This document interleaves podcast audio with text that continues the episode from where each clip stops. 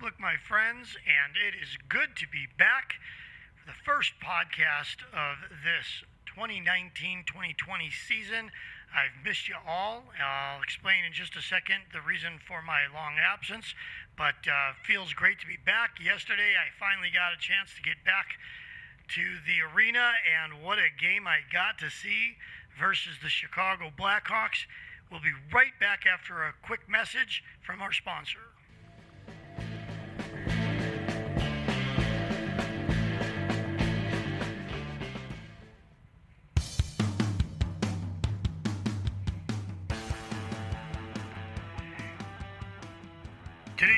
Being brought to you by Sabaki Ball International. Sabaki Ball is an exciting five-on-five team sport, very similar to the strategies played in hockey. For more information on Sabaki Ball, go to sabakiball.com. That's S-A-B-A-K-I ball.com.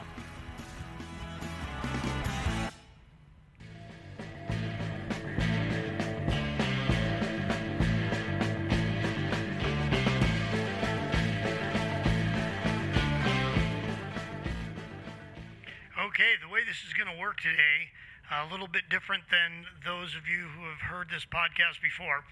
Um, going to go ahead and talk a little bit about the game last night, the big win over the Chicago Blackhawks, and um, it was a big win, and I'll explain a little bit more about that in a second. And then I also want to make sure that I take some time to go over with you my observations I have seen, even though I haven't been doing the podcast yet this season. I have been watching every game.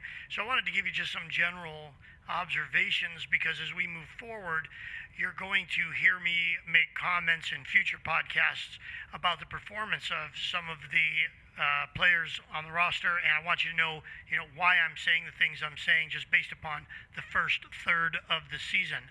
Before we get into that, I wanted to explain uh, the reason for my absence very quickly. Is that for those of you who have been following me on Twitter, I think there's like 12 of you. uh, so I have been battling leukemia since 2006, and my particular form of leukemia, they uh, have tried several different treatments on me, and we are kind of running out of options here when I was invited to take part in a clinical trial of a new CAR T cell therapy.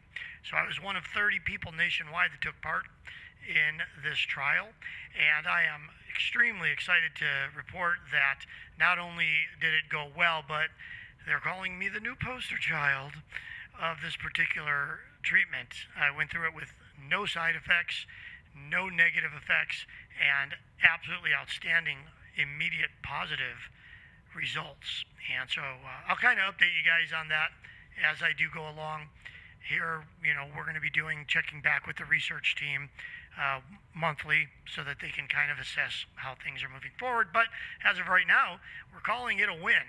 And it's a big win for me because I'm going to be with you guys for a long, long time to come. All right, let's talk a little bit about the game last night. I was so happy to be back in the uh, stadium and, and especially to be back during such a great performance for those of you that did get to see the game versus the same Chicago Blackhawks uh, this past Sunday, which very exciting game. Um, Chicago came out to a very quick lead, and the Coyotes battled back, made a game of it, took it into overtime, and won in a shootout. And so I was very interested to see what was going to happen here, setting it up for you just a little bit if, if, if you weren't already aware of these things. So, great game versus the Coyotes and Blackhawks in Chicago on Sunday. Goes into overtime, Coyotes win in a shootout. Both teams then go on to play a Tuesday game, and both teams get spanked. Chicago, I believe, lost 5 to 1, and uh, Chicago, uh, Arizona, of course, lost, I think, 5 to 2. Yep, 5 to 2 it was. And so going into this game, okay, who's going to show up. Both of them coming off of brutal losses. They've both played just previous to that loss in Chicago, where Arizona handed them a loss. And I really expected Chicago to come out and in the first few minutes just bring it and bring it hard. And instead, what happened was we enjoyed watching a first place team battling a last place team. Now, if you're from Chicago, I don't want you to get mad at me. I mean, it's just a fact is a fact. Chicago's in last place in their division for a reason, right? I mean, there's a reason. Can't blame it all on referees. Um, they have sometimes solid goaltending, just not the production when the goaltending is there. And uh, so the Coyotes, being a first place team, boy, I just don't get tired of saying that the Coyotes, being a first place team, they came out and played like a first place team playing against a last place team. From the very get go, I felt that the Coyotes were in charge of this game. And scoring just, what, four and a half minutes into the game really helped to set the tone for what would be the rest of the game. But there are even some more crucial moments besides getting that all important first goal. But I want to talk about that first goal for just a second because I'm going to tell you something. Grabner has had more breakaways in the first third of the season than some guys get in their entire NHL career.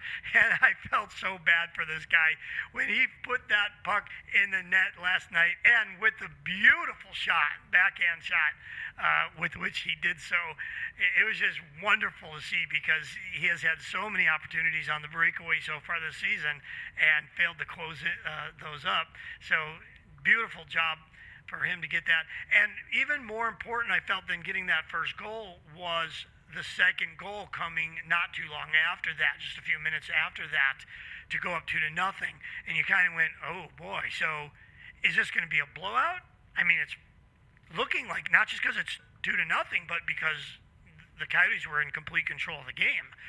Um, but more importantly, because of who scored that goal.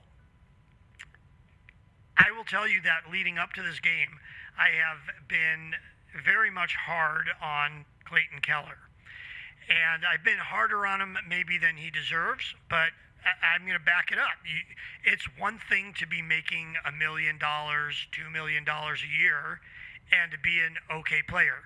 Yes, leading the team in assists, but when you're on the first team uh, power play, and for the beginning of the season on the first line with other very good players, well, come on, they give two assists on every goal, pretty much. So you ought to have a lot of assists if you're playing on the power play constantly, and when you're playing with two other really quality offensive players.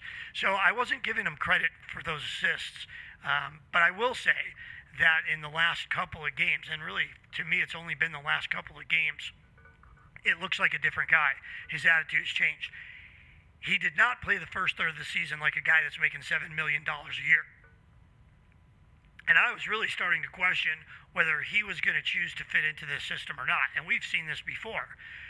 Guys that even went on to have unbelievable seasons last year with other teams who just didn't seem to fit in with the Coyotes with this system of play. And so the last couple of games, watching Clayton Keller actually kind of come into his own, start playing the type of hockey that he's going to need to play to be successful. And when I say successful, I mean leading in goals. We don't need more points, guys. We've got guys who can set up plays on this team. A lot of them. A lot of them. Schmaltz, uh, Stepan. Uh, these are quality setup guys. And what we really needed, we needed a couple of guys to step up from the end of last year and one that joined us over the summer. We needed these guys to be goal scorers to be able to win those close games. So for him to come in and score the goal that he did, again, a guy that had a couple of really previous breakaway opportunities, didn't even hit the net or even get a shot off, and to be able to bury the one that he did, it was huge. And like I say, it was huge for Clayton Keller, I'm sure to get that monkey off his back. But it was even bigger for the Coyotes because okay, you know what? If we're going to go up two nothing in this game, and we're going to have guys who have really struggled putting the puck in the net, Grabner and Keller, go ahead and pop the first two in. I just think it picks the team up. It makes everybody go, okay, we've got this. We're in charge. as I watched the game from my seat, uh, I'm pretty much on the goal line uh, on the attacking uh, end of the ice. And being able to watch the offensive zone play last night, I, I just loved the way the Coyotes looked. There have been games in the past this season where I, I just felt like uh, they did too much cycling around around and losing control of the puck or turning the puck over. Again, you know, I go back to, and I'm going to pick on him a little bit because I gave him some props. You know, Keller was starting to make plays where he's putting passes right onto the opposing team stick in our offensive zone. You know, you, you finally get a chance to make a play and turn the puck over almost as if you thought this guy was wearing your color jersey. And so it was really nice to see last night the Coyotes putting together good offensive zone time. Again, as I said earlier, looking like a first place team playing a last place team. Not getting all excited. Don't call me a homer. I hate when people do that. You should have heard me cussing these guys out through several games at the beginning of the season, uh, and not even the beginning, but the first third of the season. They found themselves flirting with first place. They found themselves with a great start, but still, I was finding a lot of things wrong with this team. I'm going to point a couple of those out here in a minute. Let me go ahead and quickly finish recapping this game. Brad Richardson, I'm so glad for this guy. I'm so glad he put that puck in the net. One of my favorites on the team. Just a hard nosed, good old fashioned hockey player. And he got rewarded. And it wasn't a fluky goal. It wasn't something that bounced off of a pad, then bounced off of him. I mean, this was a goal scorer goal, standing in front, you know, getting abused, and then getting his stick on that shot from the point. It was just a beautiful goal. Uh, Schmaltz, what can you say about this guy this season? He's been fantastic all season long. What an acquisition he was, and uh, what an awesome goal off the face-off. I mean, that is a goal scorer goal. When when you and what's funny is that Calgary, I think it was, did it to us the other night. And so, for a guy like Schmaltz, who I really see as an all-star type player, for him to be able to dance around Kane, Patrick Kane, I mean, he made Patrick Kane look like an old man, danced right around him and, and buried that puck. I mean, that was just a beautiful goal scorer goal right there. And then, bam, right back to Clayton Keller. And it, it was a great second goal for him, not just because, again, a beautiful backhand shot, but, you know, Chicago, even though they were down 4 to 2 at that point, they were coming hard they were coming hard in the last five minutes and especially the last three minutes of the third period. And say what you want about them, yeah, last place team right now, but they're the Chicago Blackhawks. There's a lot of talent, a lot of talent on that team. And, you know, all of a sudden, if it goes four to three with two minutes left, they pull their goalie. I mean, now you're, oh boy, you're hanging on to the edge of your seat, hoping that you're not into an overtime game again, which we see so often when we play Chicago. If, if you've been watching the Coyotes for a long time, you know, I mean, it's just always going into overtime when we play the Chicago Blackhawks. And so for Keller to go ahead and get that fifth goal of the night, his second of the night, fifth goal for the team, uh, to do that right there at the towards the end of the game when Chicago was just wave after wave, great quality scoring chances, and then go ahead and kind of deflate that and put the game out of reach. Very, very important. So a couple things just take a look at. Um, you know, the power play 0 for 4. I don't know how the Coyotes found themselves in the top 10. I mean, you know, they had three games, maybe four, where they were doing well, but oh Lord, through the whole first beginning of the season, I was I couldn't believe how horrible their power play was. What must be going on on those practices where you bring a guy on specifically to address the power play, and it just looked terrible through the beginning of the season, uh, and it looked that way again last night. I mean, to be honest, the 0 for 4, they had some chances. They had some really nice looking plays. Don't get me wrong, but nice looking plays don't equate always to numbers on the scoreboard. And on your power plays, that's what you have to do. I don't care if it's Conor Garland putting in one off of his face. Uh, more about my boy Conor Garland in a minute, but you gotta you gotta be able to convert power plays. And if you're going to be a, a, a good team through the regular season, you're going to have to take advantage of the other team getting penalized. Uh, and then uh, looking at, I'll tell you something I've been looking at a lot is the face-offs, uh, which the Coyotes have been horrible, absolutely horrible this season in the face-off circle, and it is shown. I mean, you, you win a face-off and you've got the puck, you're dictating the action. You lose a face-off and you're chasing. And I mean, games can be won or lost just off of face-off wins in my opinion. So if you're constantly losing faceoffs, you're constantly chasing the game. And that's tiring. That's really tiring by the third period. They actually won uh, 56.5%, according to my stat sheet here 26 faceoffs won, 20 faceoffs lost. And so that was nice to see for a change. Um, the hits were pretty even 18 for Chicago, 16.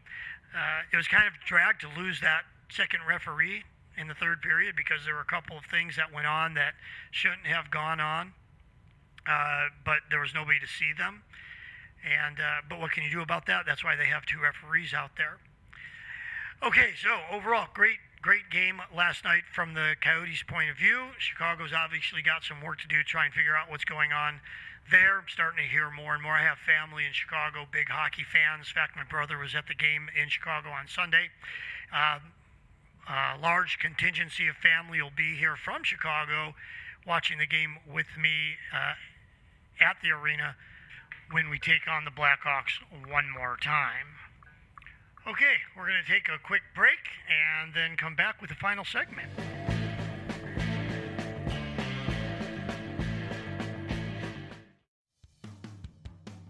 If you're looking for an exciting alternative to contact sports for you or your child, and you love the strategies of hockey, you're going to love the new sport of sabaki ball. For more information about sabaki ball, visit us at www.sabakiball.com.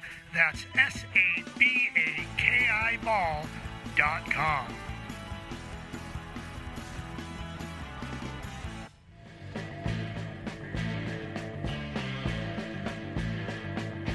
Okay, welcome back. And uh, all right, let's take a look at the beginning of the season. Um, let me go ahead and give you a quick. You know, I'm not a huge stats guy, but let me go ahead and give you a couple of quick stats here. Leading the team in goals at this point with 12 goals is my boy Conor Garland. He has been amazing. Now, the last couple of games, not so much. But what more could you expect from this guy? And I'm really glad to see Clayton Keller stepping up because I got to tell you, there were a lot of uh, F bombs being dropped around here at my house as I'm watching these first 30 games or so. You got a guy that's making $700,000 a year in Conor Garland, not just leading the team in goals, but, uh, and by the way, 17 points. So, you know, 12 assists on, on top of those seven goals. But every time he touches the ice, I mean, you don't even have to know much about hockey to watch 20 minutes of the Coyotes and go, who the heck is that number 83 guy? I mean, every time he touches the ice, something happens. And I, I just love him. So I can't say enough about Conor Garland. And the fact that the last couple of games hasn't been that way, he, he has offensively been carrying the team. Now, don't get upset carrying the team in that when they needed something to happen, he was the guy that made it so. And it's not that other people weren't contributing. Uh, Nick Schmaltz, as I had said earlier, love his play this year. Great player for us. Christian Dvorak, I've loved his play. You know who I've loved? Carl Soderberg. I did not expect to see him at 19 points at this point in the season, and even better, evenly spread out with nine goals and 10 assists. Uh, but I didn't, I didn't think that the $700,000 guy, Conor Garland, was going to be playing 10 times better than a guy making 10 times more money in our $7 million a year Clayton Keller. And so it's a great time for me to kind of throw that out there because, as I said, Clayton Keller starting to look much better and it would be really nice if we did have kind of a okay, you know, Garland's been carrying us a little bit. Let's go ahead. He's starting to get tired. He's not quite making the impact. Somebody else steps up. Clayton Keller steps up. But we need to be careful here because, you know, Conor Garland isn't going to be a $700,000 a year guy if he continues at this pace come the end of the season. And I would really hate to see the Coyotes do something dumb, like lose Conor Garland because they're unwilling to pay him, because they're paying somebody like Clayton Keller so much money when he hadn't yet really proven himself. If you think about it, he had a very nice uh, debut with the Coyotes a couple years ago. Uh, but then after that, his sophomore season wasn't anything to write home about as far as I saw. And, you know, obviously maybe I'm seeing it a little bit differently than some of you. Yes, he went to the All Star game, but I still don't get that. Um, and then you give him this long contract with for a lot of money, and I just didn't feel like he had proven himself to be worth that much. And I really I could dig that you have a billionaire uh, owner coming in and taking over the team and trying to show how um, he's going to make an impact coming in over the summer. And hey, who do we got that we can sign that we can show the fans that we're serious about putting a winning product out on the ice? Um, but I mean, you really took a gamble there, tying up that much money on a player going into his third season um, and having not, in my opinion, demonstrated that he's going to be the long term solution as far as goal scoring goes. And then, uh, you know, to get off of his back a little bit, will the real Phil Kessel please stand up? Because uh, I keep I keep waiting for this guy to catch on fire, and I, there was nobody more excited than I was. Not just because it was Phil Kessel, but because he had played with Rick Tocchet, he um, felt I felt like he was going to fit well into this system, and uh, I see him more and more unwilling to take a shot. In fact, I can't even say more and more. From the very beginning of the season, I felt like more times than not, he's passing the puck off to other people instead of taking the shot himself. And now, like I say, that's great. He's getting assists and all that kind of stuff. But that's I don't think the reason they brought him in. I don't think they brought him in for his assists.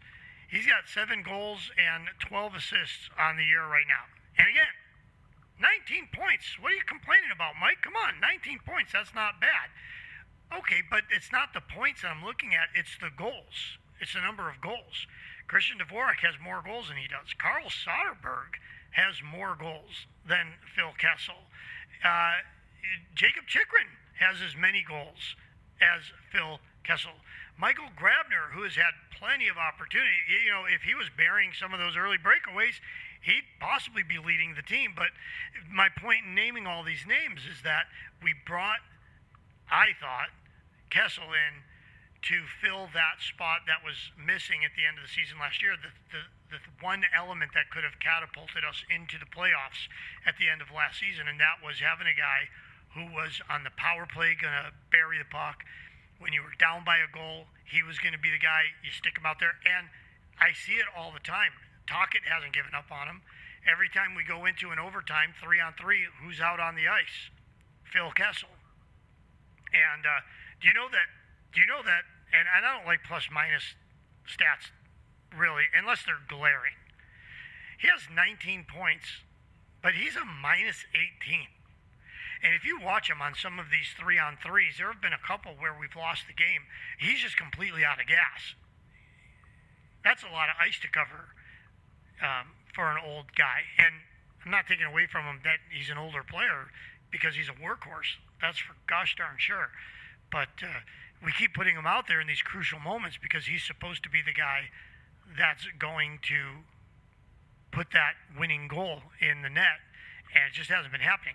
And I think part of it is his lack of willingness to take the shot first, look for the pass second. So, two guys I really want to see moving forward. You're going to probably hear me talk about and point them out a lot just because I'm hoping that I'm going to be like I am with Clayton Keller right now, being very positive and going, there he is. There's Phil Kessel. That's the guy we've been waiting for. All right. That's going to do it for me today. I just wanted to kind of touch on the early part of the season. We knew at the end of last season that they had a team. There were just a couple of missing elements. Uh, who knew that those missing elements were going to be guys like Carl Soderberg and guys like Nick Schmaltz was going to come back with a vengeance, that Conor Garland was going to start the season at the speed he did. I'm loving Vinnie Hinostroza's game. Uh, just uh, guy's so fast and he's just all over the puck all the time. And so I had a good feeling coming out of last season that we were going to put together a really good, strong showing this year. And so far, I've been right, uh, and thankfully so. It's been fun to watch. If you want to touch base with me, there's a couple ways to do it on Facebook, Coyote Calls Podcast, and on Twitter at Coyote Calls Pod. And then you can also email me at coyotecallspodcast at gmail.com. Until next time, have a great weekend, and we'll talk again soon.